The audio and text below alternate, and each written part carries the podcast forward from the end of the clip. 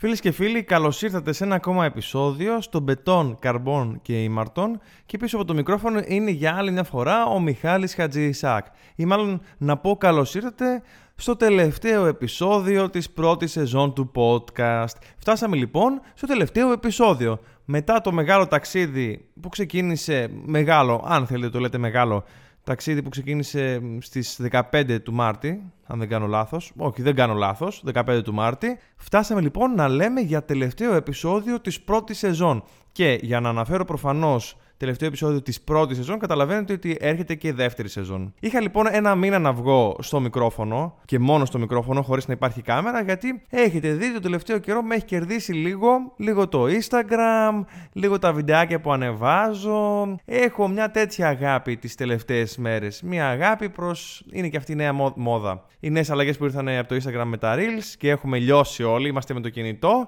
και απλά κουνάμε το δάχτυλο προς τα πάνω ή πολλές φορές δεν χρειάζεται κιόλας πηγαίνει μόνο το επόμενο βίντεο. Το έχει ψιλογίνει η κατάσταση TikTok. Ε, οπότε, ναι, με έχει φάει λίγο η κάμερα. Δεν ξεχνώ όμως και το μικρόφωνο, που ήταν το πρώτο πράγμα το οποίο με έκανε έτσι να βγω και να, να εκφραστώ. Δεν ήταν η κάμερα, ήταν το podcast.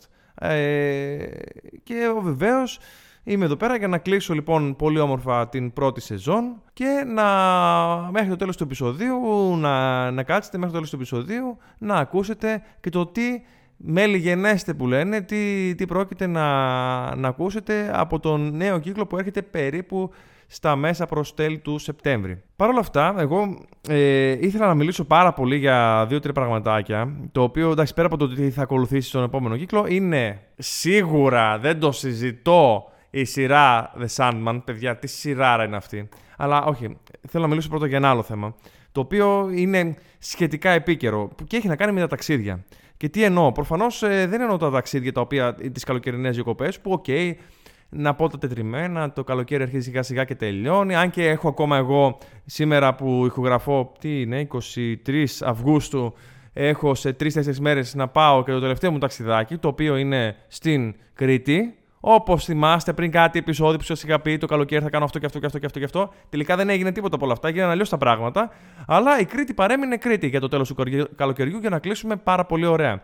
Οι διακοπές λοιπόν, ναι, οκ, okay, για μένα δεν τελείωσαν. Αλλά γενικά είναι το καλοκαίρι η περίοδος κατά κύριο λόγο οι περισσότεροι πηγαίνουν διακοπές. Είτε σε κάποιο νησί, είτε μπορεί να πάνε και σε βουνό, είτε σε οτιδήποτε, σε οτιδήποτε. Εμένα με ενδιαφέρει όμως το κομμάτι το πιο, πώς να το πω, το, το, το παγκόσμιο travel κομμάτι, έτσι θα το ονομάσω. Και προφανώς θα κάνω περισσότερο focus και στο Instagramικό κομμάτι του ταξιδιού. Διότι Είχαμε λοιπόν μια συζήτηση με ένα συγγενή μου κιόλας, με ένα ξάδερφο θείο. Και η συζήτηση είχε ως εξής.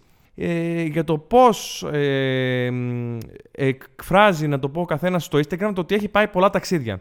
Θα δείτε πάρα πολλά προφίλ λοιπόν, τα οποία έχουν π.χ. άλλοι βάζουν ε, σημαίες στο bio. Δεν ξέρω αν το έχετε παρατηρήσει. Σίγουρα το έχετε παρατηρήσει. Σίγουρα έχετε κάποιο προφίλ που ακολουθείτε που έχει σημαίες στο bio. Έχει δηλαδή, ξεκινάει την ελληνική σημαία, μετά μπορεί να βάλει με, ε, αν, τα γύρω. Τουρκία, Βουλγαρία, Αλβανία, μπορεί να συνεχίσει Γαλλία, Ιταλία κτλ. κτλ, κτλ όπου έχει πάει ο καθένας. Και να γεμίσει ένα bio 4-5 σειρές με, με σημαίες. Για μένα ε, λίγο περίεργο. Δηλαδή, από τη μία, οκ, okay, φλεξάρεις ότι έχεις πάει ταξίδια. Το βλέπω στις σημαίες, μάλλον αυτό εννοείς. Ή εκτός αν είσαι, παιδί μου, κάποιο ανθρωπόμορφο λεξικό και ε, ξέρεις όλες αυτές τις γλώσσες. Δεν νομίζω. Ε, φλεξάρεις λοιπόν ότι έχεις πάει ταξίδια σε πολλές χώρες, αλλά χωρίς να καταλαβαίνω εγώ που σε βλέπω. Βλέπω δηλαδή απλά πολλές σημαίες. Βλέπω ότι μάλλον έχεις πάει όλα αυτά τα ταξίδια, αλλά δεν καταλαβαίνω σε ποιες χώρες έχεις πάει, γιατί προφανώς δεν ξέρω όλες αυτές τις σημαίες. Δηλαδή το να δω μια Ιταλική και μια Γαλλική σημαία που την ξέρω, οκ, okay, δεν θα ενθουσιαστώ γιατί οι περισσότεροι πιστεύω έχουν πάει. Αν έχεις πάει όμως στον ε, Άγιο Μαυρίκιο, που είναι και γαμό, τουλάχιστον από τις φωτογραφίες που έχω δει online, ε, δεν θα το ξέρω γιατί δεν ξέρω καν πώς είναι η σημαία του Αγίου Μαυρικίου. Εν πάση περιπτώσει, μια κατηγορία είναι αυτή. Η άλλη κατηγορία που επίσης είναι πολύ κουραστικό είναι τα highlights. Που βάζουν ένα highlight για κάθε χώρα που έχουν πάει, τίτλο από κάτω τη χώρα, π.χ. Νέα Ζηλανδία. Ναι, θα μπω εγώ, βλέπω και σέρνει, σέρνει το δάχτυλό σου προς τα αριστερά, σέρνει και, και έχουν το ατελείωτο τα highlight. Φεύγουν έτσι. Ποιος θα κάτσει να δει όλα αυτά τα highlight; Κανένας. Να πω ότι με τα highlight, να κάνουμε και μια παρένθεση, είναι πλέον επειδή μου να βάλεις τέσσερα highlight για τα σημαντικά. Δηλαδή δεν βλέπει κανένας βασικά τα ταξίδια που έχεις πάει στα highlight. Να πω ότι έχεις μια, π.χ. μια εταιρεία και να έχεις ε, τα πράγματα που προωθείς και τα, τα που θες να πουλήσεις, να τα βάλεις στα highlight. Κάπως έτσι το σκέφτομαι εγώ.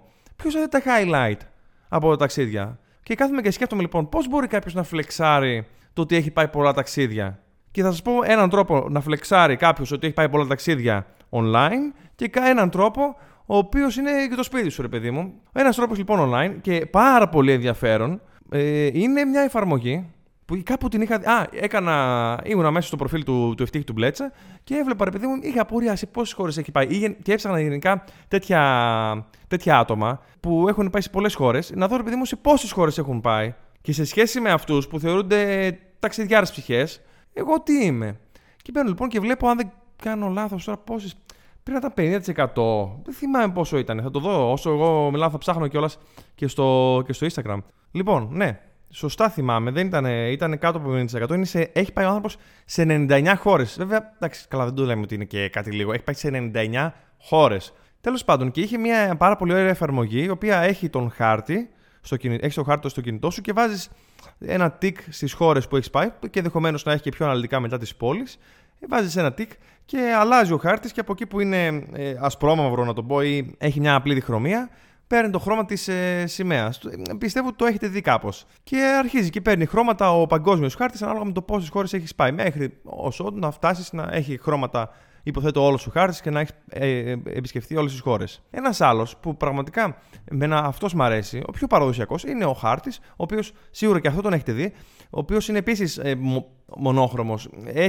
Ναι, δεν ξεχωρίζει μία χώρα από την άλλη ε, με, με, χρώματα, ξεχωρίζει με τις γραμμές και ξύνεις από πάνω, έχει μία πρώτη επιφάνεια, την οποία ξύνεις και εμφανίζεται από κάτω το όνομα της χώρας και ενδεχομένως και ένα διαφορετικό χρώμα. Πώς είναι το ξυστό, για να καταλάβετε. Και από κάτω, επειδή μου, ανάλογα με το πόσες χώρες έχεις πάει, αυτό που το κολλάς στον τοίχο, ξύνεις και βγαίνει από κάτω η χώρα. Τέλος πάντων, το θέμα δεν είναι αυτό. Το θέμα είναι ότι έκανα και εγώ λοιπόν αυτό το πείραμα. Και λέω, ρε παιδί μου, σε πόσες χώρες έχω πάει; Λες και τώρα εγώ δεν θυμάμαι σε πόσες χώρες έχω πάει. Οι οποίες είναι μετρημένες στο ένα χέρι. Τέλος πάντων. Και βλέπω, ρε παιδί μου, ότι έχω ταξιδέψει, έχω επισκεφτεί το 2,1% του, του παγκόσμιου χάρτη. Έχω, έχω φτάσει σε αυτό το 2,1% λοιπόν.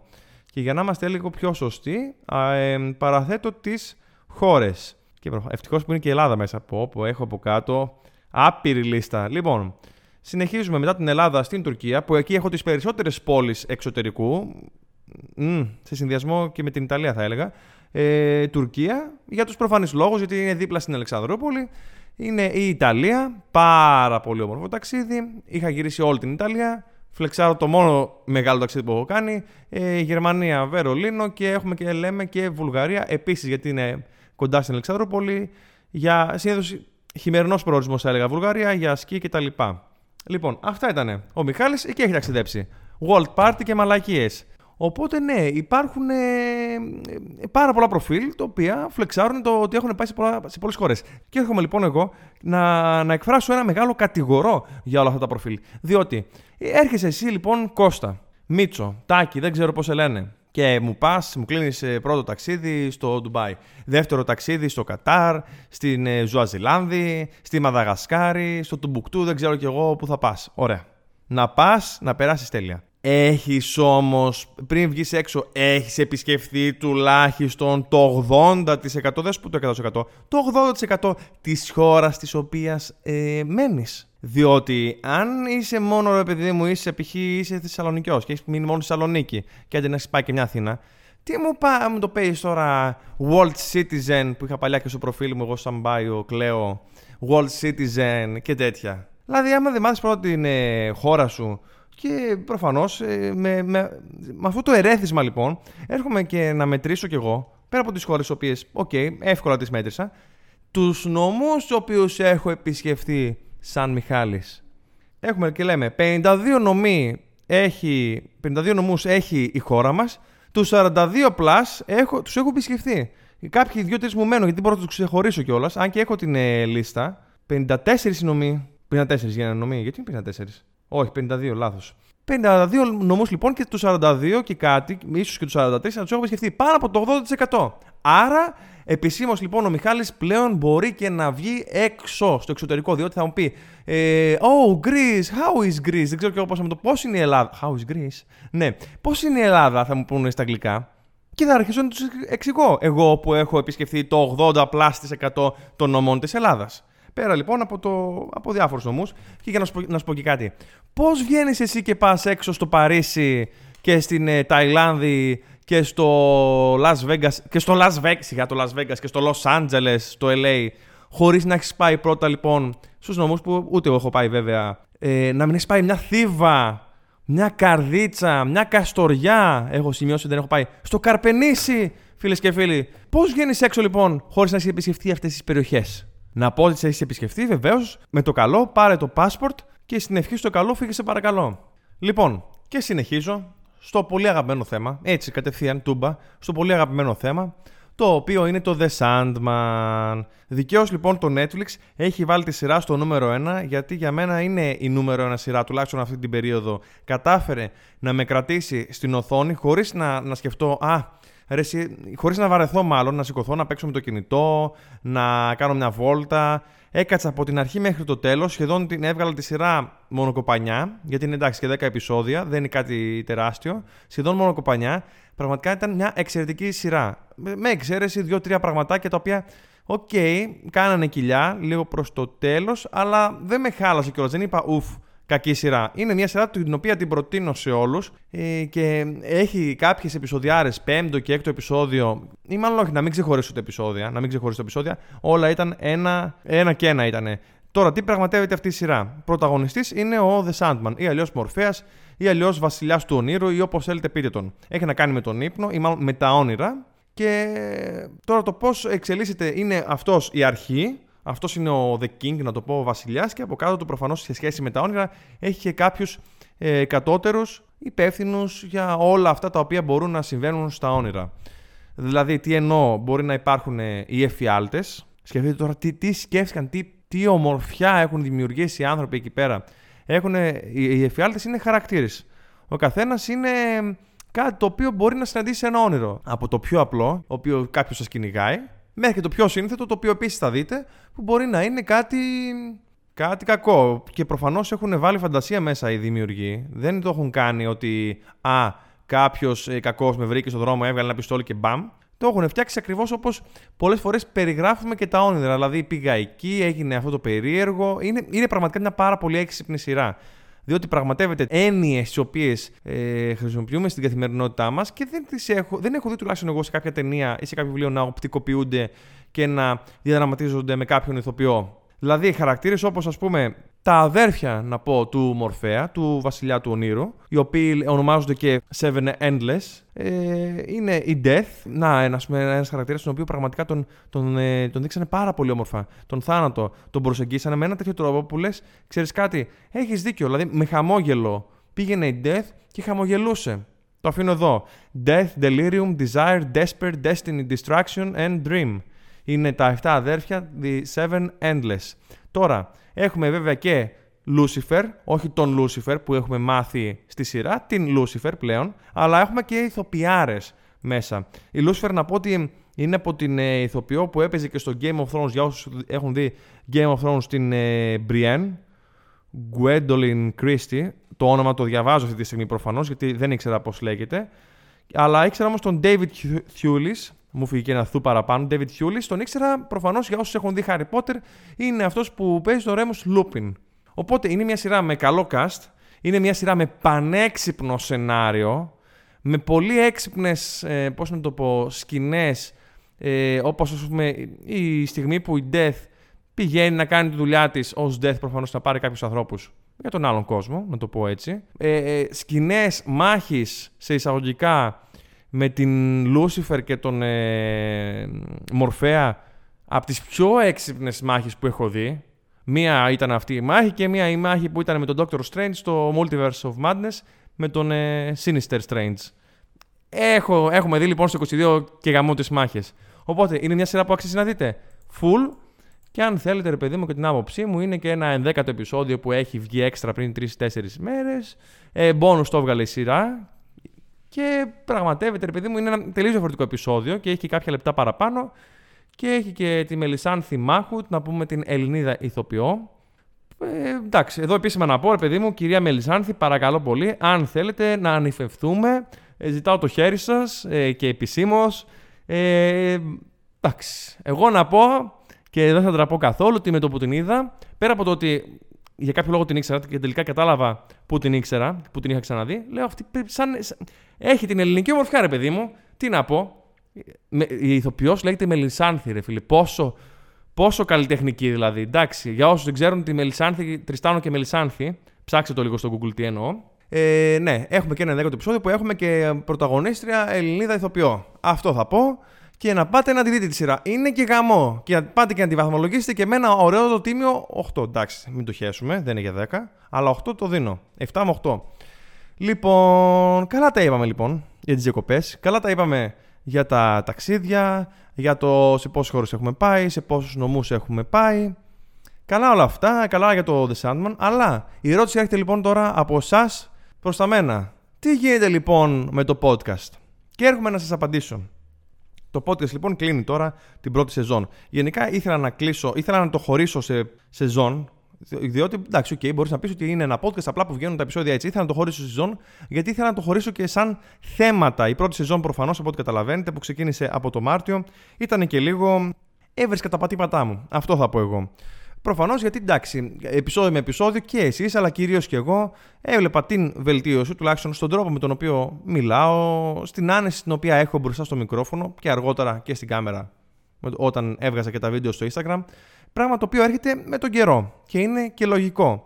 Πλέον όμως λοιπόν, αφού θεωρώ τουλάχιστον ότι μία αλφα άνεση την έχω, και μπορώ να εκφράσω και καλύτερα θέματα τα οποία με προβλημάτιζαν εδώ και καιρό και ίσως και να με προβληματίζουν ε, και στο μέλλον. Θέματα ενδιαφέροντα και θέματα ίσως και επιστημονικά, ίσως και θέματα τα οποία, και πράγματα τα οποία βλέπω και σε βιβλία, διαβάζω και σε βιβλία ή σε κάποιο άρθρο online ή κάποιο ενδιαφέρον βίντεο να έχω δει και να θέλω να το πω μαζί σας. Πλέον λοιπόν νομίζω ότι είναι η ώρα να τα κάνω αυτά και στο podcast. Γι' αυτό λοιπόν και άφησα τόσο φλου το περιεχόμενο του podcast και το χαρακτήρα που τον είχα κάνει πιο, όχι πιο καθημερινό, πιο της επικαιρότητα, θα έλεγα. Πού και πού μπορεί να έβαζα κάποιο έξτρα από κάτι που διάβασα σε ένα βιβλίο, αλλά γενικά, εντάξει, νομίζω καταλαβαίνετε και εσείς ότι είχε ένα πιο γενικό, ήταν πιο γενικό το θέμα, δεν, ήταν, δεν είχε κάποιο συγκεκριμένο ύφος. Τώρα λοιπόν, από τη νέα σεζόν, η οποία ξεκινάει μάλλον από τα μέσα του Σεπτέμβρη, το μάλλον θα σας πω σε λίγο γιατί το λέω, θα γίνει το εξής. Το podcast λοιπόν είχα κάνει και ένα πείραμα το οποίο πραγματικά μου άρεσε όταν το έκανα. Ήταν η συνεργασία και με άλλα άτομα. Το podcast θα έχει σίγουρα κάποια επεισόδια.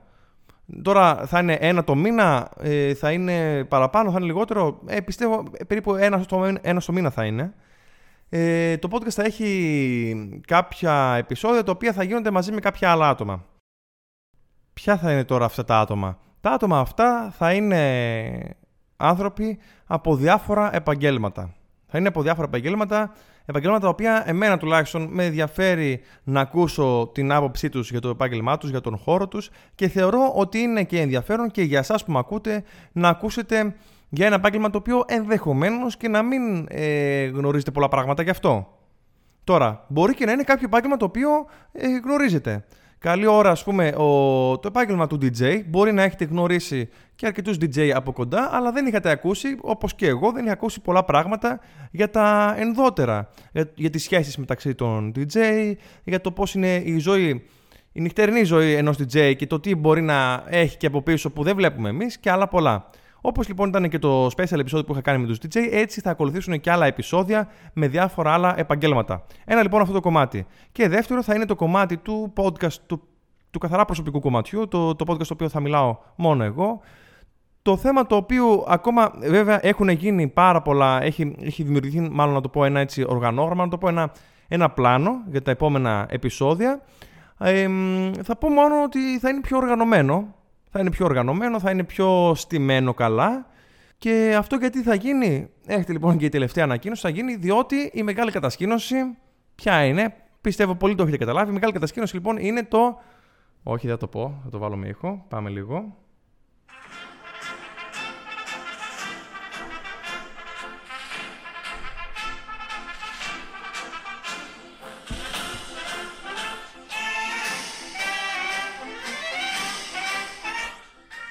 Άνα, μπράβο. Πολύ ωραία.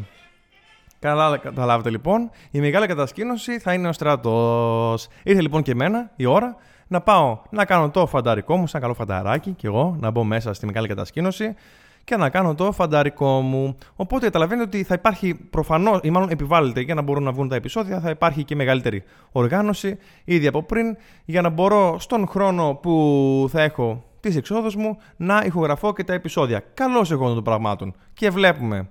Αν όλα πάνε καλά, θα πάνε και τα πράγματα με το podcast και τα βίντεο έτσι.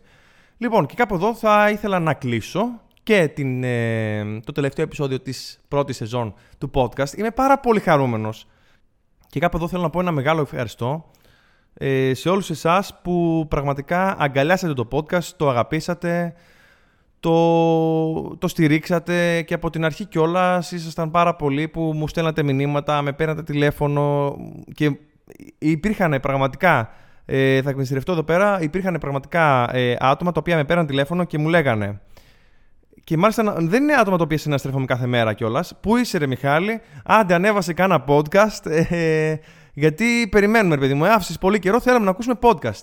Ένα αυτό και ένα, ρε παιδί μου, το Πού είσαι, Ρε Μιχάλη, πάλι.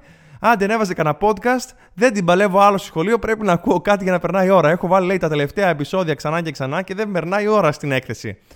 Μπράβο. Λοιπόν, στο φίλο μας το Βαγγέλη πάει αυτό.